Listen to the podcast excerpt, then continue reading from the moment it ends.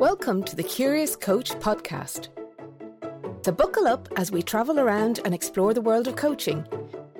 Here's your host and professional coach, Stephen Clements.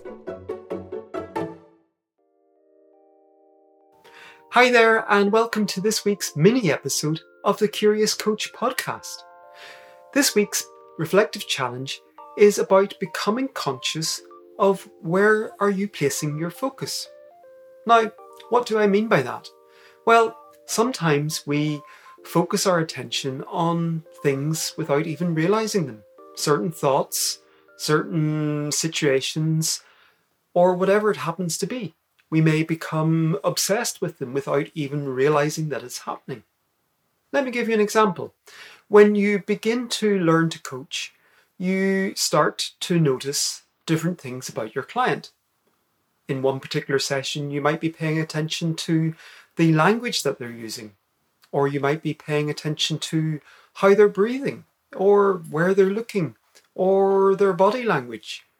And usually, what happens is that when you start to focus on any one of those things, that's all you can see. You suddenly focus on the language and maybe don't really notice the body language, or how they're breathing, or what else might be happening for them. And the challenge, especially the coaching, is to become competent enough to be aware of the whole person at once and then notice what takes your attention. So, my challenge for you this week is to just be curious about what's grabbing your attention, taking your focus. Maybe it's a situation that you're replaying over and over in your head, or Maybe it's a particular feeling or thought. Whatever it is, just be curious about it.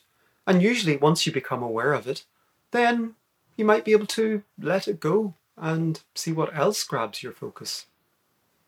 So, as always, I'd love to hear what you noticed and perhaps what happened for you during the week. So, please don't forget to send me an email to stephen at stephenclements.ie or if you're watching on LinkedIn, drop a comment in below this uh, video and I'd love to hear from you.